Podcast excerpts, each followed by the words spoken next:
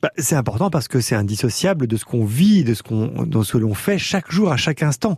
Hein, chaque chose que, auquel on pense, chaque chose que l'on réalise ou qui nous est proposée en face de nous génère chez nous une émotion, quelle qu'elle soit.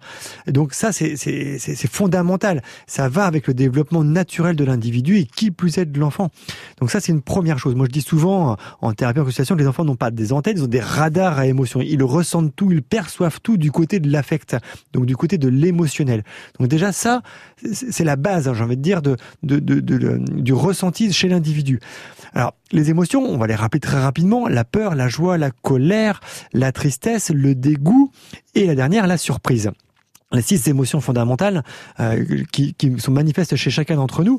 Alors pourquoi c'est important chez les enfants? Parce que le développement de l'enfant est indissociable de la vie psychique et de la vie affective. Ça c'est une première chose. Le bébé pleure pour manifester des choses, est en colère pour commencer les premières fois qu'il est en désaccord, qu'il s'oppose. Donc voilà, c'est vraiment des, émotions de base. La peur est une émotion très archaïque qui va permettre à l'enfant de, de se préserver, de se protéger ou de tenter des choses aussi. Donc voilà, ça c'est extrêmement important. Et puis pourquoi aujourd'hui ça l'est d'autant plus euh, La question des émotions, c'est un peu à la mode. Hein, il y a beaucoup de livres qui sont sortis sur ce, thème-là.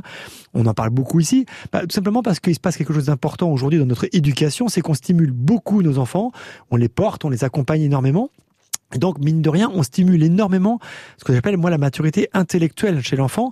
Et on n'a pas le même pouvoir, j'aurais envie de dire, le même levier sur la maturité affective. Et du coup, ça crée un décalage entre l'intellect et l'affect qui génère beaucoup de colère, beaucoup de frustration chez les enfants. J'ai beaucoup d'enfants qui viennent en consultation pour cette raison-là, beaucoup de parents qui sont en difficulté par rapport à cette thématique-là, mais non pas qu'ils euh, savent pas gérer leurs émotions, c'est juste qu'on les stimule tellement bien et tellement de la bonne façon sur l'intellect qu'on crée un petit peu un écart entre ces deux maturités, et donc du coup les enfants, ils nous apparaissent comme étant en difficulté avec leurs émotions, et donc voilà, c'est comme ça, c'est pour cela aussi aujourd'hui que euh, la question des émotions est si importante.